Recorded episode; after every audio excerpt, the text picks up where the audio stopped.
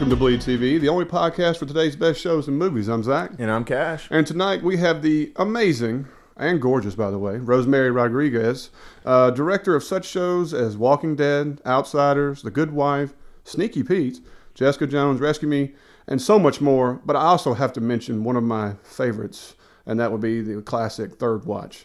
How are we doing tonight, Rosemary? awesome! I can't believe like you even know Third Watch. That's Are you crazy. kidding me? Man, Third Watch. I love that show. Nobody Dude. ever knows that show. epic. I mean, I you know there was some of those older shows that like you know you have your ERs and stuff, and this was the perfect mixture of firefighter, cop, and medical team all together. It had such a great run. I so missed the show. Well, it was a great show. It was a great show for me to start on. Those were my first two episodes of TV. It was great because there was a lot of action, and it was not a procedural. It was very character driven, and it was just exciting. Man, it was down and dirty New York and running through the streets, and you know, the first episode had you know car chases, car accidents, uh, car goes in the river, all kinds of crazy stuff. Shooting, somebody got shot in the face, you know, all kinds of good stuff. Uh, there's no doubt. I mean, I tell people all the time. People don't realize this show is kind of groundbreaking for network TV. I mean, some of the stuff they did. Yeah. I feel like I need to go back and watch this. How have you not told me? Yeah. Well, I mean, I was. yeah, A, I was great a- actors. Yeah, and the funny thing is, a lot of those actors have gone on to be other big time network, you know, actors, and uh, and so many classic shows today. And so it's uh, it's definitely one of those groundbreakers for me. It's one of those one of those true. I can always watch if I see a rerun kind of shows. Well, it's kind of groundbreaking for a podcaster to bring up Food Watch, so that's pretty cool. absolutely, absolutely. All right, so Rosemary, we we're again. Thank you so much for joining us. But I, we got to know these things. And, the biggest deal is is that you know. First, let's just go with the basic most question most people want to know: Why directing? How do we get into this? Why directing? Um, because there's nothing else that I could do or want to do. So, you know, I always tell people like if if they're wondering what they should do with their life, and if they're thinking, well, maybe I want to be a director.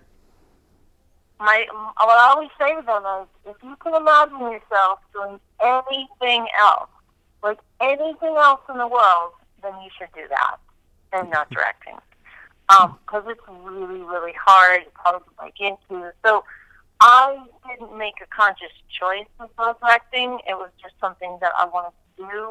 Um, I don't know, probably, I don't know, somewhere around like 19, 20, that 19 or 20 years old, that's when I decided I wanted to be a director.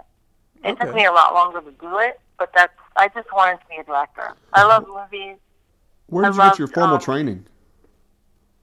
Well, I didn't really have formal training. I had like on the job training. I had um I grew up in New Hampshire. Um I graduated from Brandeis and then I'm in the last semester of senior year I took a film class. And you had to like watch first of all you had to watch a movie two times in a row in the theater in the class. And you had to watch it once with no sound and then watch it once with sound. The same movie back to back. What movie was it? Well, no, we watched different movies. Different Okay. movies. Oh, Citizen okay. Kane, you know, a lot of classic movies, but different movies we would watch. That was the class. And then also we had to read some, you know, read some books, and so I also had to read a book. And uh, I read the book of Daniel, and we had to take a scene or a couple pages or something and write a treatment about it. And I remember going to sleep and then seeing the whole like sequence in my head, and I just got up and wrote the paper out. And between that and watching a movie silently and seeing all the elements that go into telling the story without hearing it, those those things just like blew my head off. So I'm like, that's when I sort of knew I wanted to be a director. So that was it. And then I moved to New York and I started working. I did go to a adult education class at NYU and learned how to make two short films. You know, just shoot, camera, cut it, that kind of thing. Yeah. Right. And uh, then just worked, just worked in independent film and music videos and commercials and all low budget. Just getting your feet wet and finding a niche. I The understand. grind. Yeah. That's it, just work. Well, luckily, on this podcast, we have a female director, you know, working and building her career, uh, Larissa Garcia Bab. and I've found out through talking to her a lot is it's very hard to be a woman in this field. So, what are some of your experiences as being a woman in the film world? That's very male dominated. Yeah, well, you know, it's not something that I focus on, but it's definitely something I come up against, like the sexism on a regular basis, and I still do, even after all the work I've done, which is, you know, sometimes disheartening, but I try not to focus on it. You know, somebody told me, actually, one of the producers on Third Watch told me early on, she said, you know, they're just going to hire, like, who they want to hang out at the bar with and get a beer. and I was like, oh, I mean, it's a- oh, it's a- I'm man, sure it's why an industry they about who you hang know. Yeah. and get a beer? You know what I mean? But it's not the same thing. It's not the same thing. It's just hanging out. So people like to hire people that look like themselves. That's just the bottom line. So at the end of the day, there's more guys hiring, and they're going to hire people that look like themselves. So that's what they do, and I don't look like that. Well, I'll So, tell you this: it's a based on your work, uh, your your portfolio of work, it doesn't sound like that's much of an issue anymore. Because I mean, the shows you're a part of now and the work that you're producing, I mean, it's some of the most favorite we watch. And I mean, I'm not just blowing your skirt up, not to no pun intended. But I'm just being straight up. Is that I mean, we podcast two of your shows, and I mean, yeah, and we've done more. And I'll tell you straight up, mo- most of the time, any episode you've done that we've talked about has been one of our favorite episodes, either for that season or overall. And so I think your your resume speaks for itself, no matter man, woman, whatever. No, no, totally. I, I'm I'm definitely um I'm like the Energizer Bunny. I just don't give up, and I keep pushing and pushing and push, pushing. So, you know, the way that I feel it is is this: like, you know, I'm, I made a feature first. That's how I got into television. So I'm a filmmaker, and then I ended up directing. You know, I'm directing TV, directing TV, and you know, director for hire. But then there's places that you want to go where you're either producer director or you're directing a pilot, and you're sort of setting the template for the for the series, and those are the places that sort of seem still at, like further away from me. Do you know what I mean? I totally, I, I get what you're saying. Yeah, So- that's that's where that's where I feel it, which is fine. I feel it where I'm I'm aware that you know I just made my second feature, and that it took 14 years to get a second feature made. That's where I feel it. Like, you know what I'm saying? Not to say I'm not grateful, and I don't work really hard, and nobody can keep me down, and I get where I need to go, and I'm not going to give up. You know, sometimes people just get somewhere finally because they're the ones that don't give up and go home. yeah, So that's kind of like me. Like I don't give up. I just keep going. I, I many I've been really really fortunate. A few years ago, I just you know, well I don't know how many years ago, but I got to the point where I was like, all right, I don't have to take every job that comes around. And then it just becomes about you know what? I just get to direct shows that I watch, and how amazing is that? that is amazing. Like, what is it like seeing your show on television? It's like I made that. Well, it's amazing because I'm fans of the shows I get to direct now. That's what I'm saying. It's like Walking Dead. Are you kidding me? I'm like a super freak fan of that show. So now that I get to be on set, I'm like, oh my god, I'm fucking here. It's crazy. That's oh, how I know. I can't. I can't wait to divulge in that. No, that's going to be a lot of fun. And then another question I had was, uh, how do you work with your director of photography to get the like shot that you want? Like, what's it wor- like working with someone like that to get your aesthetic? Well, it depends on their personality. Sometimes it's like the best thing in the world, and sometimes it's like pulling teeth. So it depends. I- I'm a big collaborator. Um, that's what my podcast is about is, is collaborating. And so I like to. I don't like to impose my will on anybody around me. I don't like to show up and be a dictator. I don't think that's very creative. hmm And, uh, and I find it disrespectful to people that are artists and that have ideas and they're professionals. So I like to sort of come out, put my ideas out there, hear what somebody else says, and kind of come up with something. And usually we just come up with something, you know, even better. But I always have a plan, and you know, 'cause I just I always have a plan. No, And I like are that. sometimes, usually every episode, there are some scenes or some shots that I've already seen in my head and are very specific. But again, I kind of like, I don't communicate it like a dictator. You know what I mean? But I get what I want. Well, I can tell you that what we can tell is like a good example is for outsiders is that we constantly compliment how they are doing camera work and the director's point of view and how they do like that. and your stuff is no different, where we can see the little distinct details here and there, and so on. And uh-huh. so it, it, that was one of the things when we were talking to Larissa, you know, fellow director, is that you know we were, we're kind of ignorant to that situation, but talking to her, she says that's how that shows you the character and the persona of your director with that relationship for to deliver such a quality product is that we all enjoy. And so, you know, that was just something that's very fascinating to us. No, it's great. I mean, the episodes that I did, I had the DP um, that was normally on the show was leaving to go do Bloodline, going back to Bloodline where he was. Um, Jaime, his last name. I didn't actually work with him. Um, and he was leaving. So the D camera operator was bumped up to DP, um, director of photography. So I got to work with him, and his name was Scott Peck. And it's really the first, you know, I got to do his first episode of being DP on a show, on, a, on his own episode. So it was very exciting because, you know, it was his first time. He was all excited. I was excited for him. He was so talented. It was such a great, great collaboration, and he's like at the top of my list to do anything moving forward. Oh, we okay, just had good. a blast.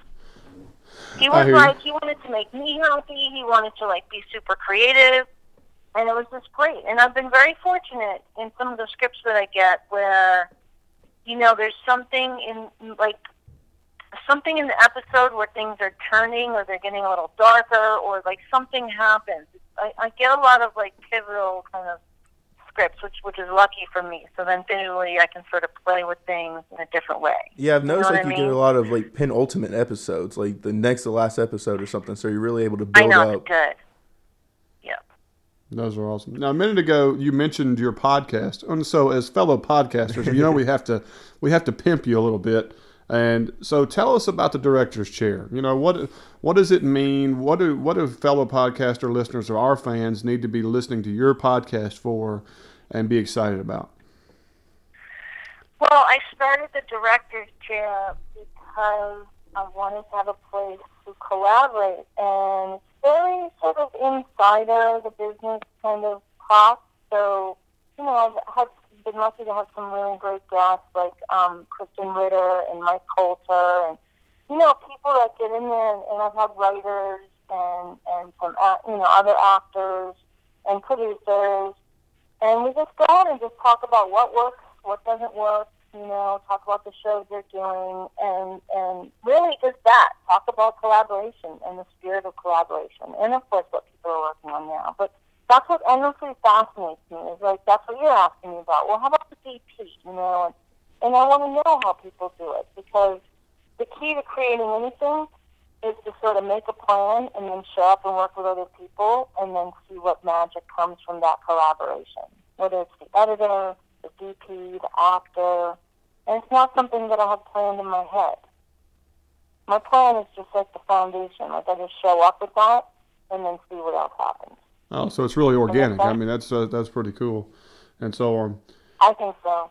I think that comes with a little bit of experience and sort of being like, all right, I know how to do this now, so let me just like, you know, I realized many years that all of the prep work and really bearing down and like really doing all the work was really about gaining confidence to sort of show up on set and be like, I know what I'm going to do. yeah, no doubt. But then, with experience, you get to show up on set and say, I know what I'm going to do, but fuck that, I'm going to see what's going to happen. hey, uh, Cr- Rosemary, you're kind of coming a little in and out. Um, just give you a heads up. Um, well, just the podcast itself sounds really, really cool. I've, you know, that's kind of a hot thing right now. There's several people who are really exploding the podcast scene by talking to other fellow successful people and things they're doing and kind of giving insider tricks or trades or what's successful for uh-huh. them. And so I can definitely see why your podcast is successful and people need to be listening to it. And so I think that's awesome, girl. Yeah, it's fun. It's a good outlet for me. I really enjoy talking because when I'm, also when I'm on set, we don't have a lot of time to talk, so I really don't even have time to say to Krysten like, "How do you prepare?" Like, we don't have time for those conversations. Do you know what I mean? Right, right, right, right. Well, just to move on uh, just a little bit, uh, tell us, give us an example as a director, one of your best moments you've had or a you know just a, a something that's happened on set that is just really memorable that your, your average person or somebody wouldn't know about? Oh boy. Um. Well, I mean, I think the you know, there's so many. It's hard to. Well, to look, say, the bottom line is don't don't dare talk about how you get to hug and you know cuddle Norman Reedus or something like that. Otherwise, I, I can't deal with the, the blowback from such a situation. That actually didn't come to my head, but now that you mention it, that is one of my favorite moments. what are the odds? What are the odds? No, I mean the thing is, there is an environment, right? There's an environment that comes with like collaborating and like, you know, just being really excited because I feel very grateful to have my job. So there is an energy that comes with that when you show up, and actors are very open to that. And so, and I love actors. So definitely, a lot of my favorite moments involve connecting with actors sure, and then, and then, you know, them feeling comfortable enough so that we can throw ideas out there together. I mean, that's a perfect example, like bringing up Norman, okay? Because I had this whole shot planned for my episode, and it was like, it literally was 104 degrees on this one day. And, you know, I listened to your podcast. I know you had some issues with the episode and stuff. However, I can tell you that it was 104 degrees. You have, like, Jeffrey Dean Morgan wearing a leather jacket. I mean, I can't begin to tell you the difficulty. And you've got people in all that makeup, you know, the, the, the walkers. I mean, it is crazy hot. You have people passing out. It's so hot. You're drinking. I'm drinking like six bottles of water a day, and I never pee. Right? Now Like, you do realize crazy. we are like an exact same climate right down the street in Mississippi. so I totally get you there. I, you know, I totally totally you get you get there. it, right? So- so Absolutely. it's Absolutely. crazy. So, so we had I had this one shot planned, and I wanted it to be like this really, it just really tight, tight shot on Carl when he's laying on the ground, distraught, and then pulling out really slowly. It's the shot that ends the teaser where it kind of comes out, out, out, and then you see you see um Negan's like the whole world. You see the walker that comes through. You know that big long shot. I wanted it to be even longer and creepier, starting with a close up on Carl. But Yeah. we were running out of time. All of that gun stuff, all that stuff just like took too much time. It was really difficult. So I couldn't get the shot that I, exactly the shot that I planned. I got like half the shot I planned. So I needed Norman because I needed to get into that shot because I knew I was going to cut from a close up and then pull out into like half of one of there. I needed Norman to like come up with something. I'm like, dude, 'cause I'm telling you, I'm under pressure, right? Mhm. So much time pressure. So I run over and I'm like, Norman, I need you to go over and pretend you it was just some action like that. And I just throw some stupid shit at him. And he does it, and that's exactly the cut that I need. Like I needed that action to get into the shot, and I didn't have that planned because I, in my mind, I was going to get the shot from the close up of Carl. I don't know if any of that made sense to you, but do it. But having Norman be receptive, just like throwing something at him, and then him just not even questioning, just like, okay, I'll do that, and like just going do it. That's like amazing. And then I see the episode, and I'm like, well, that shot really worked. It really worked. So it didn't have to be exactly what I had in my head, even though that would have been better. But it still really works, and it's ominous and frightening, and you're like, oh, good. Does that make sense? Yes, make sense? absolutely. I mean, like I was, I was in touch the entire time. I'm, I mean, I know exactly what you're talking about. But I'm going to bring up something Good. I didn't plan on talking about, but I'm happy you did. You know, you said you listened to our podcast, and you said you mentioned Yeah. that we had some issues with some of those things. I mean, we feel like we're probably one of the more critical podcasts of looking at Yeah. these scenes and stuff. And we see you're very active on social media. So how do you deal with all this criticism? Yeah, I mean, I mean, we're not really like criticizing you. I mean, we feel like it's constructive and stuff. But I mean, I know there is a lot of Yeah, criticism no, I out mean, there. I, you know, I can only deal with it because I, you know, have certain issues with things too, and I, you know, sometimes there's things that I that are I can't change. They're not up to me, so Mhm. I don't take stuff personally because well, we also know that, like, say there's a detail that we don't like, or Uh-huh. we don't feel like a shot Uh-huh. was done to its potential, or something like that. We Uh-huh. also know that it's yes, the director is the you know is the top of the heat, but we also know that there's a, a hundred people that are also associated with that situation that all make a difference on how that shot finishes out. Yeah. And so we know it's not oh, like oh, okay, absolutely. I, this episode sucked because of Rosemary. you know, it's never a situation no, like and that. even if somebody said that, that's that's just your opinion. That's totally fine. Look, I didn't get to be here by not having like really thick skin. You know what I mean? I mean that's just the way it goes. But at the end of the day, I'm the one that has to sleep with myself, and so I have to like put my head on the pillow and be happy with my work. And I can tell you that I'm always happy with my work. Well, I good. get frustrated when I cannot accomplish certain things that I want or change certain things that I know would be better another way or but you know, I will bear down on that that night and then the next day there'll be something else to take its place for me to obsess about. So I don't even sweat it anymore because production is very hard. You, we're doing so we are really making a movie in like eight days. You know what I mean? It's like that episode in particular, I mean, that came out to be, you know, that was a 90 minute episode done on a regular schedule. So, you know, I, I, so I know, I know all the things that went into it that somebody just watching it doesn't know. Absolutely. You know what I mean? The jealousy So effect is still- pretty severe right now. I can still, yeah, I can still feel very proud of what I've done, knowing the obstacles that were in front of me that nobody will know, nor did they have to know, except when you're on a podcast and then you get to tell people. Right. Well, Well- I will tell you, we we appreciate that you're telling us that because, you know, sometimes I wonder if we're too detail oriented or so on. But we do have so many fans who come and tell us that, you know, we appreciate that you talk about things in detail like that. But we've also had actors on our show that have told us that, you know. You know, you need to you know kind of lighten up a little bit, you you know, or this or that or so on. And so I've always been curious, you know, since you say you listen, that you know what you come from that. And so I appreciate you being honest with us.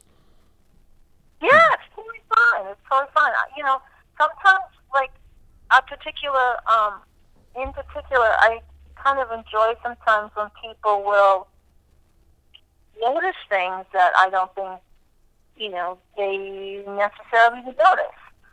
So I think that's a good thing. You know, I get a little bit tired. Like the first time, like I did a Good Wife episode, and was like tweeting what was going on, and I was like, I was actually horrified that like people on Twitter, and I wanted them to watch the episode. I was like, this is really sucks. Like I want them to pay attention and not be on their stupid phone. What I mean that was Yeah. like really upsetting. But then I was like, but then what happened was somebody took a picture from the from the TV and said, "Hey, I if I put this is in there," and I was like, "Wow, they actually noticed something, and they wouldn't have noticed." You know what I mean? So Like, I a lot like of that other people people are paying attention. Yeah, that's cool. Yeah. But speaking of that episode, uh, "Sing Me a Song" and everything, I re- remember Uh-huh. reading an article on Yahoo saying that they really wanted to tone down the violence after the first episode. So did that kind of trickle down to you during your episode, or were you able to ramp Yeah. it back up?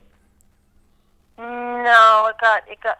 It depends. Some of the violence was okay. I mean, you know, like, but some of it was, um, you know, like Carl, like how how big of a deal that would be, how many guys he would kill, how bloody it was. That was definitely. Um, they don't want Uh, it to be too crazy. You know Yeah, what I mean? I'm, I'm gonna be honest with you, Rosemary. That was one of the scenes that really He was looking forward to bummed it. me out that y'all weren't able to do as well as the source material when it came to him coming out of that truck and shooting and spraying and doing all that kind of stuff. But it's nice to know that goes back to kind of like the higher ups, and you know, not anything that you could have really controlled. Correct. Although, you know, there's a reality to um, being a more complicated character because he's older and not just a kid who comes out like blindly Boom. shooting. Do you know what I'm Yeah, saying? okay. You sound, you sound like No, somebody no, else who was mean talking to me. No, no, I'm not justifying it. I'm letting you know because it is different. That was part of many, um, you know, a lot of my thinking about it too was like, you know, Carl's there for one reason. He's not there to have a massacre. If you're a little kid and you're really scared and you just start firing off, that's a different scenario. I can't tell Hey, you how you much confetti is raining down on this side of the studio right now. the, the the pool of pity I'm in right now is pretty pretty deep. So, um, Uh, I, I I will concede to a detail that did I could not consider except I just lived in my high level of expectations, and you have brought me back to reality, Uh-huh. Rosemary. Uh, again, But I remember reading somewhere, somebody read uh, somewhere, I don't know what it was, had written about, well, it should have followed the comics. Not just that sequence, but the other, you know, the rest of it was. I cannot tell you how many. I mean, I got to pick the shots and the stuff from the comic directly now. Can you say that again? all right, you gotta you gotta you gotta start over with that part when you you you you tailed off right there when somebody said follow the comics. Okay, so I'll just start over. So I read in one review of that episode, I read where the writer was saying it wasn't at all like the comic, meaning the entire mm. sequence, like all the Carl, the Negan and Carl stuff. And I know for a fact, based on some of the dialogue, based on what was going on, I could go frame for frame and show you how exactly there are certain parts where I exactly mimicked the, That writer's an idiot was- because you were almost verbatim. I mean, really, down to like I'm on set and I'm like, I want to. You see this this vase or whatever the hell this thing is on the table between them. I want that exact shape. Like I want that on the thing between them. Like I was very specific because I was aware of the expectations and the iconic nature hmm of that particular comic. You know what I mean? And even Scott Gimple said to me, I've been waiting for years for this episode. And I was like, holy shit. I'm screwed. I mean, you really understand. This is this is like one. of- Like Carl has like three or four major moments throughout the comic book, and this is one of his Uh-huh. most iconic. You know, and uh, so yeah, I could see where Scott could say something like that. I mean, I think I think uh, I think Chandler did a great job. I think you know I'm a huge fan of Jeffrey Dean Morgan. I think he makes Negan very complicated. It's like you want to hate him and you do hate him, but then he's got this charm and it's complicated and it's definitely not just a straight up villain the way it could be, just an evil villain that we've seen before. I mean, I'm So- ready to follow. And I him. know people feel differently about him too. But again, that's that's just opinion. I think his casting was spot on. There was only about two or three people I felt like that would be able to accomplish the role of Negan, and he was uh-huh. one of the top on my mm-hmm. list. And I see that one of my list was really good because he is dominating the role in my mind. Yes. And uh, did you read the comics? Who else were you thinking of? Who else did you think? Um, believe it or not, the I can't remember his name now. Well, it was originally written for Henry Rollins, wasn't it? Yeah, he was mentioned, but uh, it- not him. I, am gonna figure his before the pod's over. I will have That's his name because, for you. Because in the comic, he looks like he. I could see Henry Rollins playing. him. But, Uh, but the, I mean, Jeffrey Dean is. is yeah, the guy I was thinking of, think. Man, he has been in a lot of stuff as good supporting actor.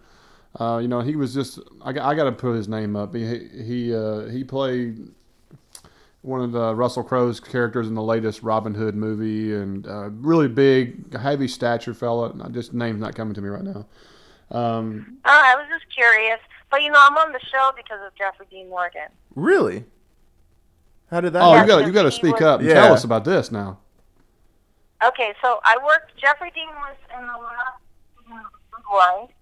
Um, Oh. He was in a few episodes. He was I great three season. episodes. That's right. he Yeah, he was. all In of the, them. I got you. I forgot about that connection. Because I was a little worried that he wasn't going to finish out the Good Wife because I saw that he got the Negan role and I was like, oh no, because it's a guilty pleasure of mine.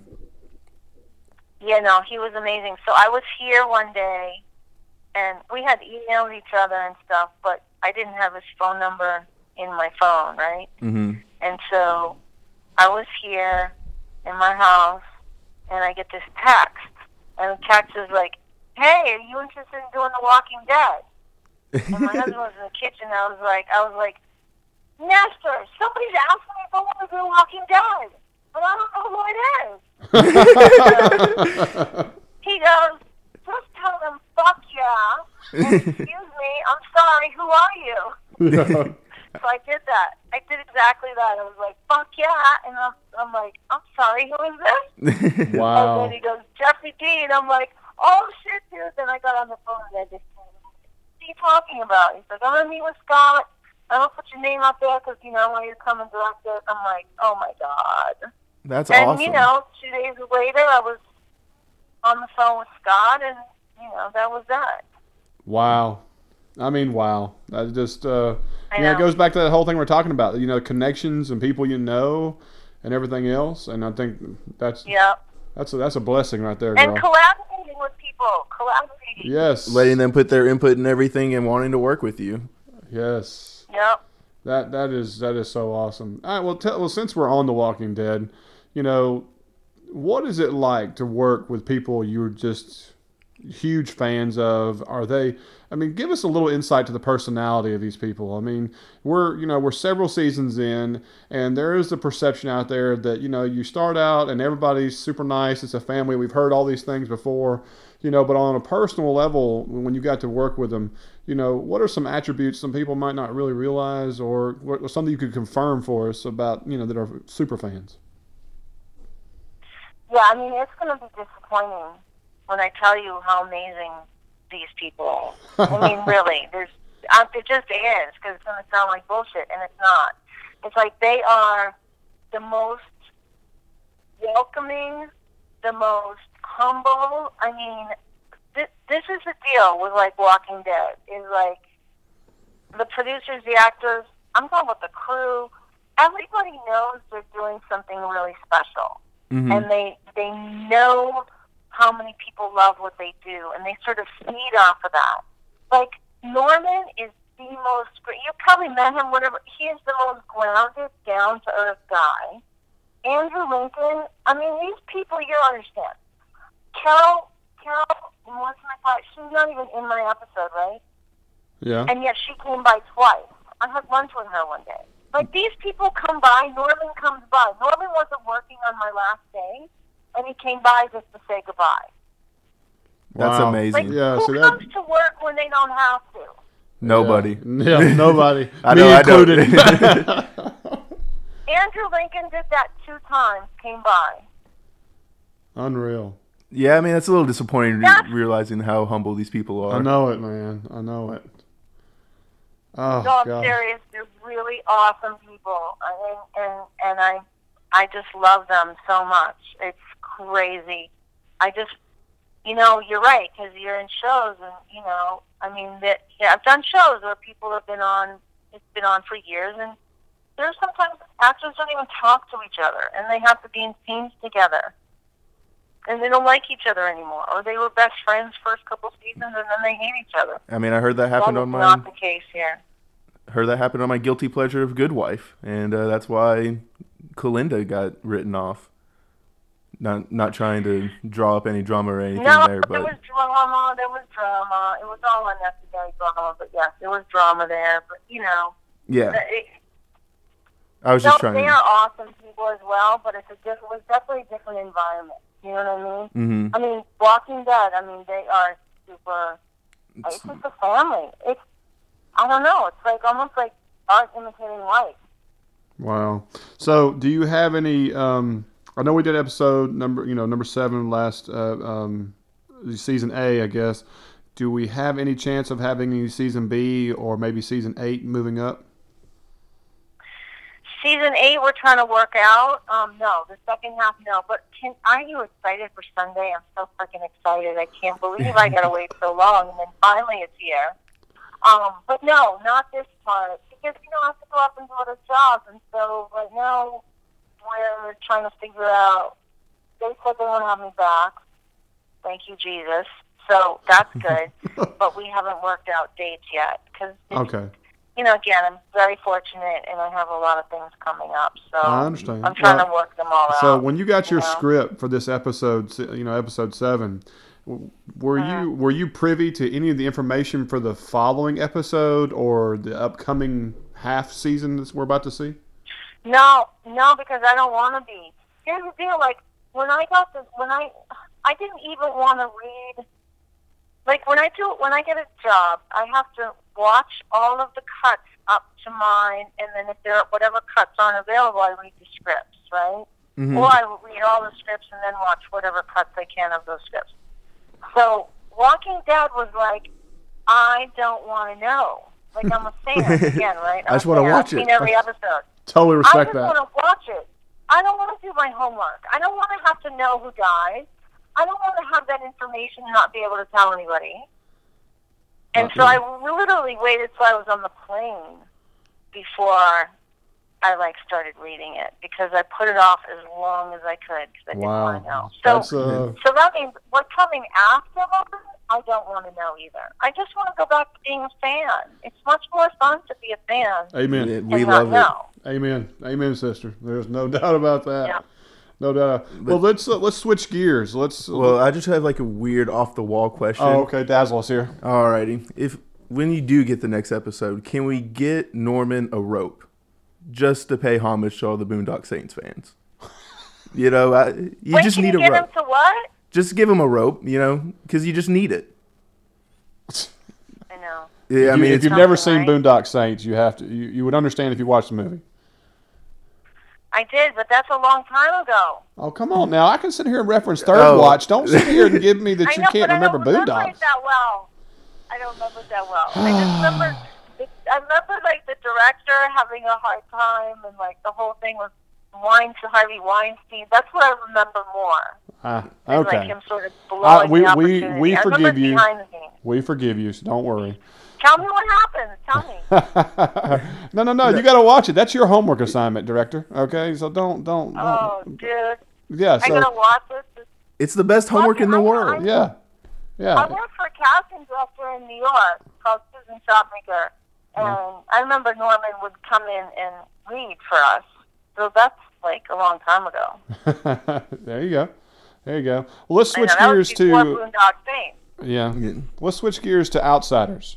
So, give us the difference of dynamic between these sets and actors and so on to Walking Dead and so on. I mean, what could you say is different? Because we've met and spoke to so many actors on Outsiders. We're talking about some of the coolest people we have Right. ever met and spoken to in our entire lives. And Okay, who? Who did you love? Oh my gosh! I'm gonna tell you, one of the people on top of my list is Craig, and which is old Mark, and I mean, Absolutely love Craig. I mean, the guy is a walking encyclopedia of acting knowledge and quick whips, and you know, just That's Mark unbelievable. Jeffrey Miller. Yes. Yes, Mark Jeffrey Miller. Absolutely like love him. he is. He is a sweetheart. I love him. He is, and we've actually just gave him the nickname Mr. IMDb because it seems like everything that's listed on there is in his credentials. yeah, the the guy is out of this world. He's. I love him. He's such a great person. Such a great actor. Um, yeah, no, I mean, I was a big fan from Sons of Anarchy. I was a big fan of Ryan Hurst, so I was like, We, beyond we, we are too. Believe it or not, that's what got us in the show. Like we we, we used to pod Sons of Anarchy a little bit, and really was just a diehard um, fan of it. And then so we heard Ryan Hurst was making the move to you know starting a new job for Outsiders. We decided to give it a shot, Yeah. based solely On on that. that, and- because there was not much else to it that. We never heard of WGN. We had never heard Right. of some of the what you know the set pieces. I mean, we found the show out like three days before it aired. Right. I mean, we really like a Yeah, couple of our podcasting fans told us, "Hey, you guys probably have to give this a shot." Opie's moved on to a new show, and we're like, Right. "Okay." So we watched it and immediately fell in love. I mean, they started everything out right by doing no No commercials. commercials. The directing Right. and the cinematography was out of this world. They did a really Yeah. cool job of setting up the dynamic of the mountain versus the town and introducing Yeah. characters in a very unique way. I mean, it was just really, really well put out there from the get go. And Yeah. We just fell in love. And so, um, like I said, we've we've spoke to probably anywhere between ten to fifteen of most of your supporting cast. You know, we haven't got to some of the higher ups like Ryan and, and a few of the others, but uh, we're working our way towards them. And Well, everybody David talks. Morse is great too. He's Oh awesome. yeah. I mean, we've been a fan of him since way back when. You know, I can think to The Rock and Green Mile and everything else. But Like um, Crossing Guard. Oh yeah, Remember I mean he's he, he's he's the guy can do anything. That's what's amazing, you know. And so, tell us about what it's like to work on Outsiders. What what's it like with those actors and stuff? Give us some tidbits. Well, that's a different scenario. That is uh, that was also outside Yeah. in the summer. not the humidity though. Not quite as like yeah, Pennsylvania's like, not that bad. Nothing is like Georgia. No, um, but it is. You know, a lot of bugs up on that mountain.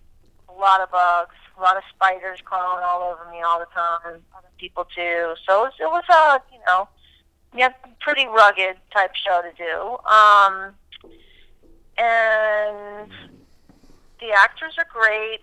It was different first season because it was an actor and you know created a lot of chaos. So it wasn't like it was uh, fun and games for everybody. Everyone was it was challenging. You know what I mean? It was challenging, but it's a good group of people. Um, that actor is not on the show anymore, and he's gone, and so it's got a lot easier. You know what I mean?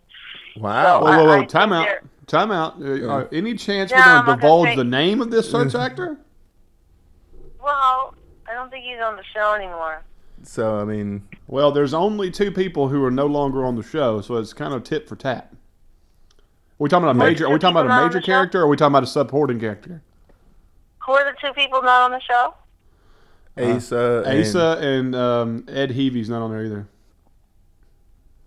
Oh, Eddie, he's a sweetheart. Okay. Well, then you answer yeah. our question. but no, like we've talked to Ed and everything, and we absolutely love Ed. Yeah, so, so, like, uh, if it was him, I've been a little bit devastated. Yeah, knowing how really, much we I talked to him. That's a sweetheart. He really oh, Yeah, is. no, Ed. Believe it or not, Ed was the first person no, we got there's to so interview. many nice people there. There was just, there was just, you know, it's difficult. Sometimes first year shows, you know, people getting in gear, and you know, a new show is like it's like an animal; it doesn't know how to walk yet, and nobody really knows either because it's not been done before. Right? Like there isn't a template. There's not like a, you know, you get a recipe for how to make some kind of soup, and you know, you just follow that, and you got success. That Yeah. isn't the case every TV show, every movie, it's never been done before, and so it's a different group of people, and it and it's it's very challenging, you know. Unreal. So there were challenges. There were there's logistical challenges, and there's challenges of you know getting scripts. Um, you know, again, and even every script, every script, even when the episode has been on for a long time, like or the series, you know, like sing me a song. It's like no one's done that script before. Mm-mm. no. So even though it's the same people and the same crew, you actually haven't done that stunt ever before. You haven't done that story ever before. So it's that's what's exciting about the job. So first year of Outsider, I would say they, you know, they they there were some challenges that people were just trying to figure things out. You know, who they were, what their characters were, you know, how to get all this amount of work done in this amount of time, all that stuff. So there were there were definitely challenges there, but overall, I I mean I love the episodes. I want to say that Peter Tolan, who's one of the uh, executive producers, who was uh, Denis Leary's partner on Rescue Me. Um, Great show. And I did a show. I did a show called Rake that he did, Called what? which I love my episode of Rake. It was Oh, really Rake, great yeah, okay. I know you guys didn't watch that show. I watched but like one or two episodes, but I couldn't get into it fully. Yeah, no, I got a really good episode though. My episode is real, was really good, but overall the show didn't really work. But Peter Tolan is one of my favorite people of all time in television. Like my favorite writer, probably my very favorite writer. Um, Well, I can see why. so I mean, I, I mean, I Rescue love Me. doing. Um, I mean, Rescue Me is still one of the best shows ever on TV. It I re- mean, ever. Like No, I always put it on whenever I was in a bad mood. I was like, man, I'm having a bad day. Let, let's see how. Oh, okay. No, my day's not doing nearly as bad anymore.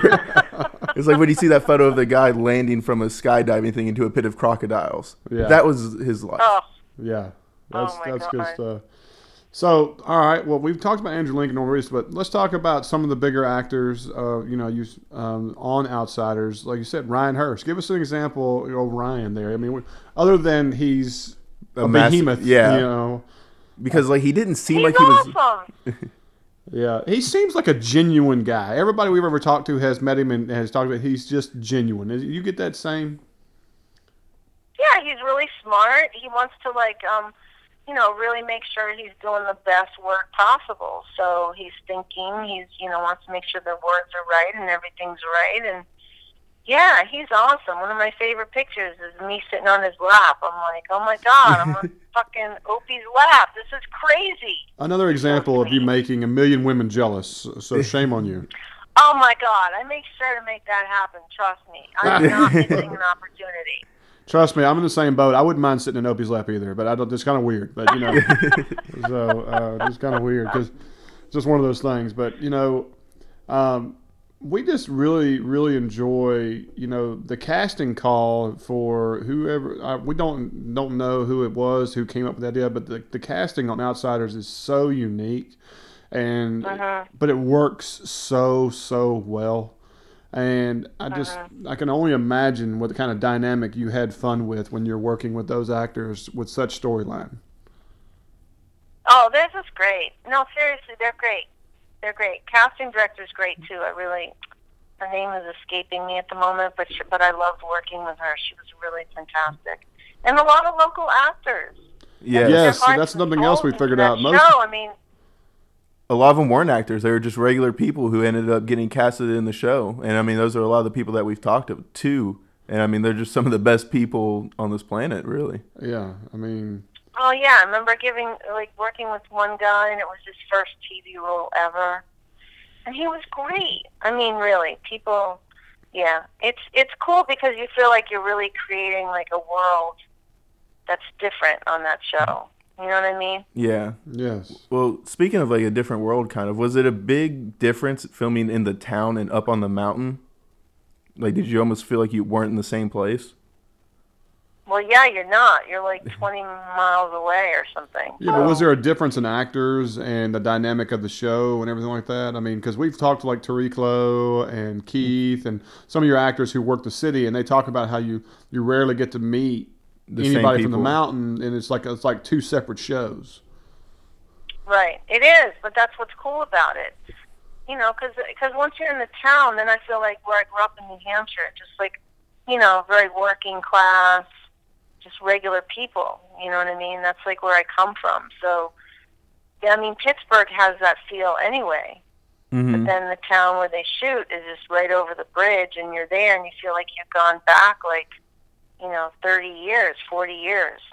Wow, But that's just the way it is right now. wow. So, yeah, I mean, it's it's very real. It's very real. People's struggles, people trying to work, you know, not have money, and you know, everything in that show is, I think, relevant and real to to what's happening in life in the world today. In our It country. does do a lot of the. Um, The show's done a great job of bringing what social events going on in real life and bringing them into the Uh-huh. show. Yeah, like later tonight, we're probably going we're going to podcast about the the episode that came on last night. You know, the banishment, and I'd say there's at least three, if not four, major hot social topics that are addressed in the episode, and it's subtle. It's not Yeah. like it's thrown in your Yeah. face to just devour it, uh, but it's subtle enough that it speaks a good message. Yes. Yeah. Uh, It's uh, important stuff to like, you know, it's great to be working on shows that that definitely, you know, I mean, you watch Walking Dead and you just can't help but put yourself in those situations. What would I do? You know, like many times I'm out in the world and I think, what if like shit just blew up right now? Oh, there's What no doubt. That's why we love the show. That's why I love the comic. Is that when Kirkman wrote that, I was like, wow, this is probably something that is how it would actually turn out. And it, Right. everything is plausible and everything is to that point. And I just, that's why I fell in love. And then you do just such a good job of creating these characters you just, you can't live without. And so when you lose one, it's like you lost a member of your own family and it's just catastrophic. Oh my God, it's devastating. Yeah, and It's so- so devastating. It's crazy. Right. You know, and so like a good example that it's different than outsiders is is that you know there is this huge theory or you know there's problems with the Asa character. You know, people are like, well, no, he's not dead. He is dead, you know, like that and stuff. And I can honestly say that we criticized the scene where he, the wolves attacked him. Uh, you know, and people still don't know. Well, and- why? Tell me why. Okay, well, the the scene where the he he takes a knee, puts his hands up, and the wolves attack him, right? Well, in the very first cut of that, you see the wolves attack his throat, and you see Asa spit up a large amount of blood, and there's blood all Oh, it's over going his neck, everywhere, and like it's, it's spewing on the very it's very Walking Dead esque. Okay, and then you see a, a cut scene comes back from the other side of the railroad tracks where you see they're attacking at his body. Well, then the very next scene, you see a shot of his face all the way down to his neck, and he has no wounds and a lot less, you know, almost no blood. And there's nothing on the ground. I mean, we paused it, went back and forth, and so it was out of order when it came to to us, and so it gave you a false sense of what really just happened, and then voila, and then the scene cuts Yeah. away with a dragging. Like you don't really get any of the body. Like you see the wolves kind of pulling pieces apart, but I mean it could Oh, be. that's kind of weird. Right. Yeah. And so if you go back and watch it, we really were like, okay, the first scene was like he just took the jugular out. you know, He's Joe dead. Joe Anderson, Asa, and then all of a goodbye. sudden the is okay. Yeah, and then, so like- the next episode, the next very, I mean, the very Next two cut scenes. You know, you see it, it cuts away and then comes back, neck's intact, zero, almost zero blood. n- His mouth's not. Ri- I mean, the whole nine yards, completely different. And then you see him dragging the entire body, not like they're tearing him apart. They're dragging the body. You know, Right, right. and so when the next episode comes out and they find yeah, I mean which they don't show anything. All you see is him bring an arm up to, you know, um, Gwen. You know, people are like, oh well, you know, he can live, he can survive. You know, they took an arm off. There's a railroad theory that the, you know, the train took it off, or he's still going. He's at the hospital. The hobo took him there. I mean, there's just four thousand theories. I'm like, people, he's, He's dead. I mean, y'all need to wake up. right, right, right. And it's Right, just right, right. So we, I mean, like I was really tough on that scene because, but I thought it was an editing error. You know what I mean? I'm sure there was more to it. Well, shit, what happens too, I mean, I don't know if you guys know this or not, but anyway, what happens is, you know, one of the things about television is that, I mean, it happens in movies too, but, you know, like directors don't have final cut. okay. So, we just don't. Did not know that. So, You see, uh, Yeah, no. so you don't have any say per se. Well, the final say. we deliver our cut, but then we deliver our cut to the showrunner, and then they can do whatever they do. So Wow. sometimes I watch the episode, and I'm just like, That's not what I found. fuck. yeah, w- what TF? I mean, yeah, I understand. Huh. I guess that's why we have director's But- cuts. yeah, That's why, well, going back to the other part of the conversation, that's why sometimes, like, I can't take stuff personal because sometimes people say things like, well, you know, I might agree with them. You know what I mean? Mm-hmm. Because Yeah, no, that's totally- not how I had it. totally. Well, what are you going to do? Yeah, no, mm-hmm. I, I- I totally agree with that.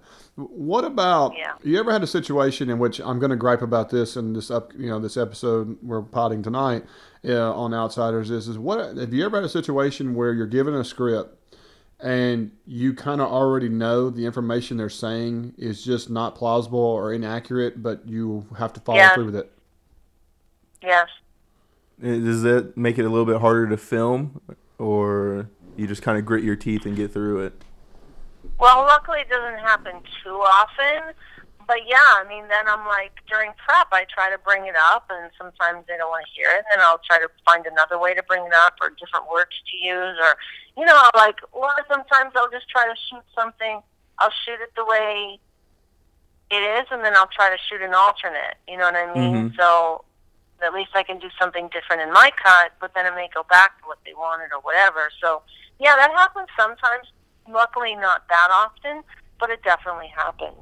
Where you're like, you know, you know, sometimes it could just be a logical thing, just a logic thing, or just something that falls through the cracks, or just something where you're like, I think this might work better. But ultimately, you know, again, I just have to do the best I can and then let go. You know what I mean? Absolutely, absolutely. Well, you know, we asked the question of Walking Dead. I'm to ask a question outside. Any any lineups for you to be working on the Outsiders in the near future? Outsiders, probably not. Oh. Um, Why are you breaking my heart like that? Sorry. Hold on, I Cash. I'm Give me some sorry. tissue. Well, I I need some did two episodes, and I do love Peter Tolan, but um, yeah, they're just he's you know yeah. I'm gonna tell you? They just didn't ask me back of that. Not Peter Tolan. He's fucking dull. But yeah. you know what? I did. Uh, I don't know if you remember my episode. This is this was what I was told. It- look, everyone, every place isn't friendly to everybody. Let's put it that way. I Okay. busted my ass. Oh no, you got to be. show, You, you got to be. You got to be. Look, we don't spare expense here, so don't spare expense for us now. All right, so I'm gonna tell you. So this will happen. So what my agent told me was, oh, you know, they think that you didn't give them enough coverage for the wedding scene. What? what? It's bullshit. Yeah. Total bullshit. What's what you- just that's what you call a cop out. or whatever. Exactly, that was a cop out, and I was like, "What? Of course I gave him enough coverage." Yeah, that was Okay, one of our fine. favorite So I'm scenes. not going back, Yeah. dude. Whatever. I know what I did, so I'm like, all right, that's fine. So that's when I. That's when you're just like, all right. Sometimes you're on a show, and you know, you don't go back. It's just politics, and I don't sweat it. But again, it has nothing to do with my friend Peter Tolan, who was like, No, Well, you I know, mean, I bottom line is it could be one person who has a difference in personality. It could be something as simple as that. You know. Oh yeah, yeah, totally. And I know it's not the actors, and I know, it, it doesn't matter. It's just that um, it happens sometimes. That's the reality of life, and it's okay. It's like I have so much other things to do, and I and I did two episodes, which in truth, like I, you know, I loved Pittsburgh. I mean, I loved Pittsburgh. mhm. I thought it was such a cool place, but I did it. I spent, you know, like a month and a half there. Do you know what I mean? Yeah. I'm good. You know, I'm bottom totally line is you got an amazing experience. You produced an amazing product, and we we have Yeah. to love you for it. yeah. So I mean, Thank you. I mean that's that's the bottom line. Thank you. Well, Rosemary, you. to kind of just kind of wrap things up a little bit, you know, are there? Tell us about anything future projects you got going on. I know you, you know, we've done some Sneaky Pete stuff and some other things going on. Is there anything you're excited that you want to kind of tell your fans or our fans about some work you got ahead of you? Well, Sneaky Pete, of course, is going to come back for season two, and so I will be joining them, God willing, at some point. Again, my schedule's trying to like work itself out, um, but that's that's. I mean, I that's a fantastic group of actors too. Really, I'm not bullshitting. And Graham Yost, I mean, dude, talk about like an amazing showrunner Yeah. crazy, crazy, talented, collaborative, amazing guy. Love. Wow. Um, and Jessica Jones. I'll do a Jessica Jones in July. Oh, there you go. So excited. Jessica Jones is my favorite. I was know. my Very excited to go back there. Um, you know, there's potential. You know, there's a lot of things up in the air right now. I'm. Um, there's a. We're trying to work out Fear the Walking Dead, which you know I am a fan of that show as well. Uh, Um, I need you to So- come to Fear the Walking Dead and get it back on point. That show's tough. oh, really? You don't like it? I'm sorry. I'm gonna be different. honest with you. Walking You know, I'm like. I consider myself one of the biggest Walking Dead fans there are, and I went. I thought season one of Fear the Walking Dead was good. It was good. I thought they did a great job of giving you background and bringing Yeah. it up to speed, but it Yeah. quickly turned into the Walking Dead West Coast with a non non dynamic or We didn't have a leader that we no felt like leadership, we could follow. no. It, uh, I know. It switched back and forth of who your main character was three times during the season to the point where I my know. brother and Cash abandoned the show. We did abandon the show. Um, well, they didn't fix any of the faults that we had in Walking Dead. It was like you had the perfect experience. Well, I like the bit with Chris. I like how Chris, what he turned into and his storyline, the kid. You know, I kind of like that. He was I- good, I- but the angsty teen thing he was the angsty teen one. was a touch much in you know in the beginning.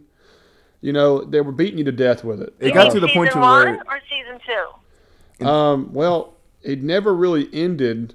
You know, season one. You know, you had to start out with that way. You know, you got to you got to create the character. You got to set up his foundation. We got all that. You know, but by the end of the by the sixth episode, which was the final one of the first season, you know, the whole you know watching li- you know his mother die and that kind of stuff.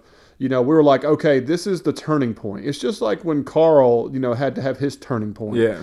And Right. so when they came to second season, Oh, when Carl's mother died, that was epic. Oh gosh, I'm telling you, I still think that's a top two or three episode of The Walking Dead when you lose multiple Ah. main characters in such a setting and so violently and so completely like not even a not even a mid-season finale or a finale or anything. It was just a no, random it was episode. amazing. It was amazing. By far the best- from that yeah. episode. And I was showing, I was showing Chandler, like just showing him back to get him back in that head of like loss and craziness. Right. before he went to talk to Negan. Like that episode was crazy. So I I hear what you're saying about Chris.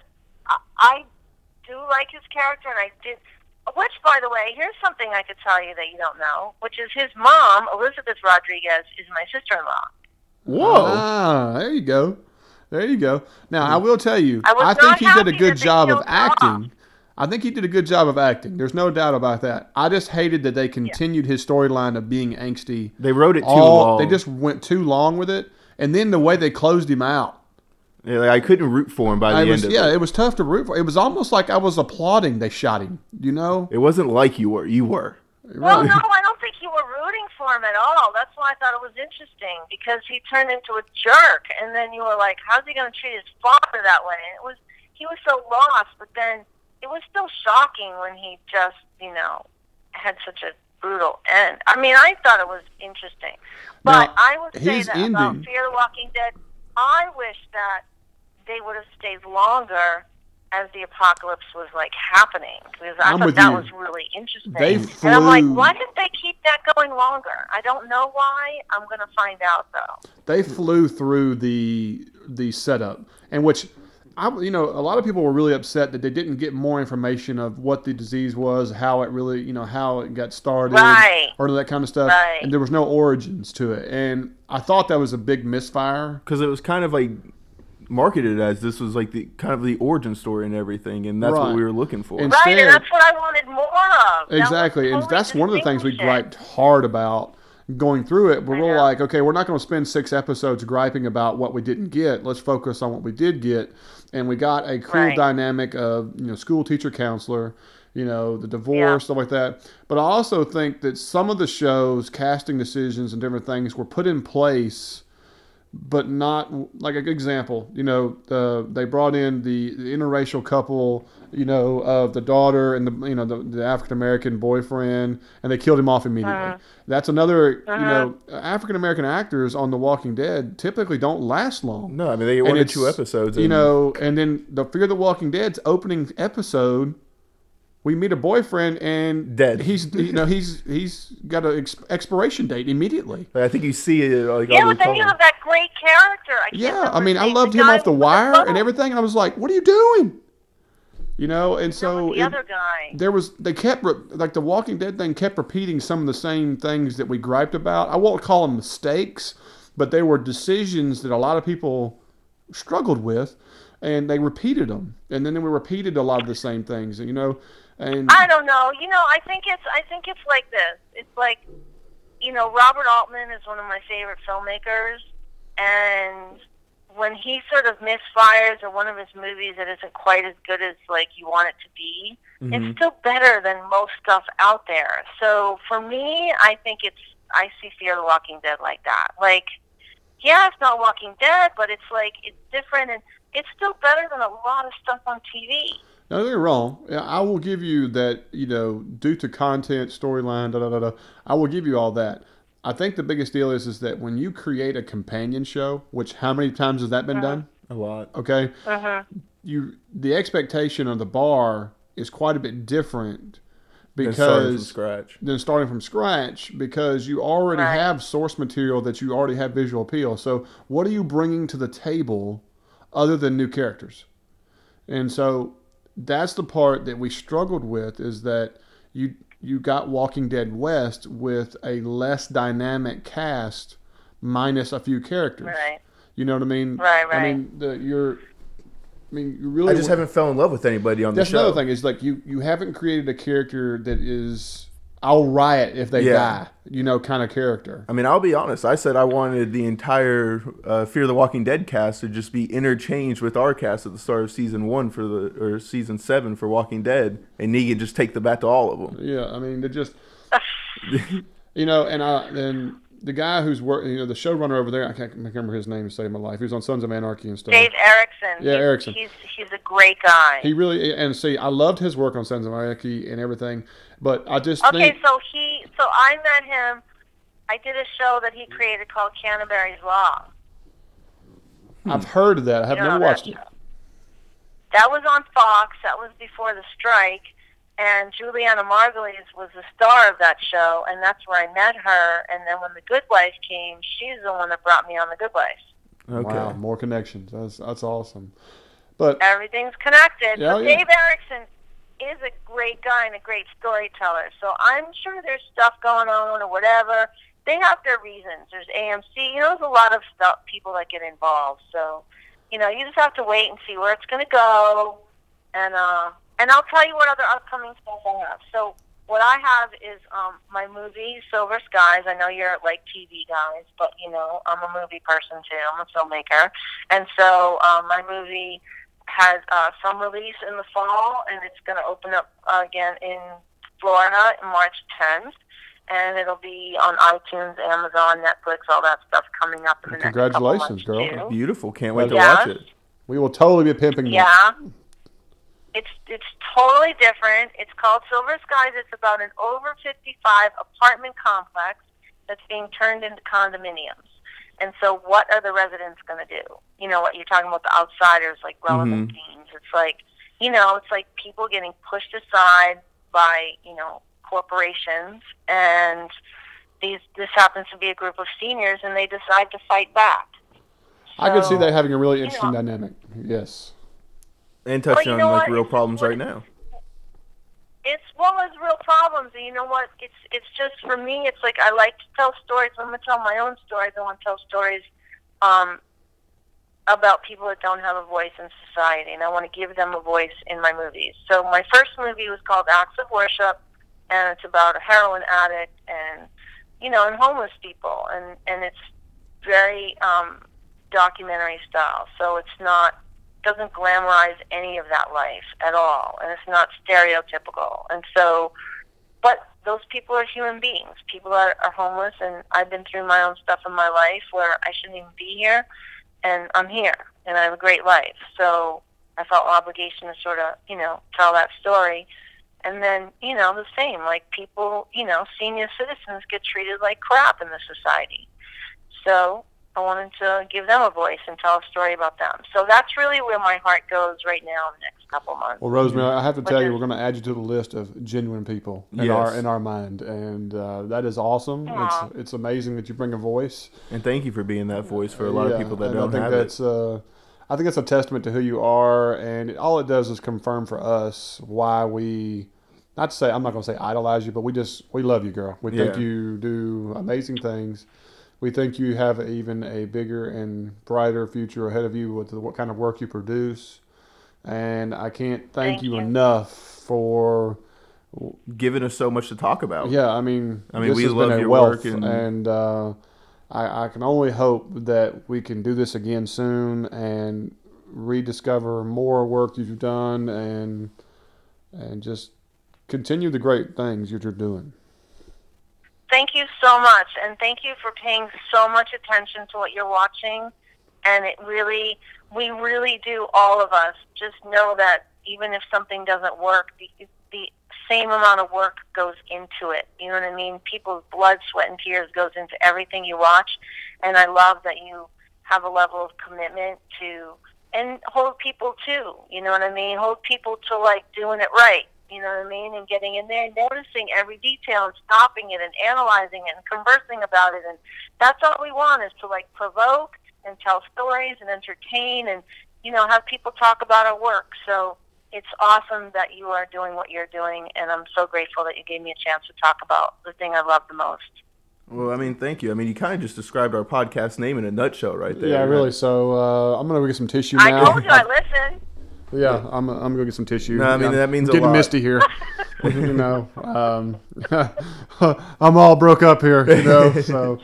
Well, Rosemary, I, I, I hate to even say goodbye, but you know, I know you're a busy girl and you've got a lot of stuff going on. But again, we want to say thank you um, from the deepest part of our heart that we really appreciate you being with part of us tonight. Um, and this has been a, a Thank great you. We'll night. talk again sometime. Absolutely. And guys, please check her out. This is, this is director's chair, Rosemary Rodriguez. She's uh, What's great your Twitter podcast- name? Uh, Yeah, you have a Twitter handle. Oh, yeah, at Rosemary Directs There you go. on Instagram and Twitter. Right. And Silver Skies, the movie on Facebook. There you All go. right, Well, make so sure you follow. check this out. Follow, like, send her messages. Let her know how badass she is. Let her know how genuine she is. And you know, put some comments on our page about her. You know, we're gonna just kind of pimp this as much as we can, and really look forward to the next time. And guys, I can't say again, thank you for your night. This is Bleed TV, and I'm Zach, And I'm Cash. and we'll see y'all next week.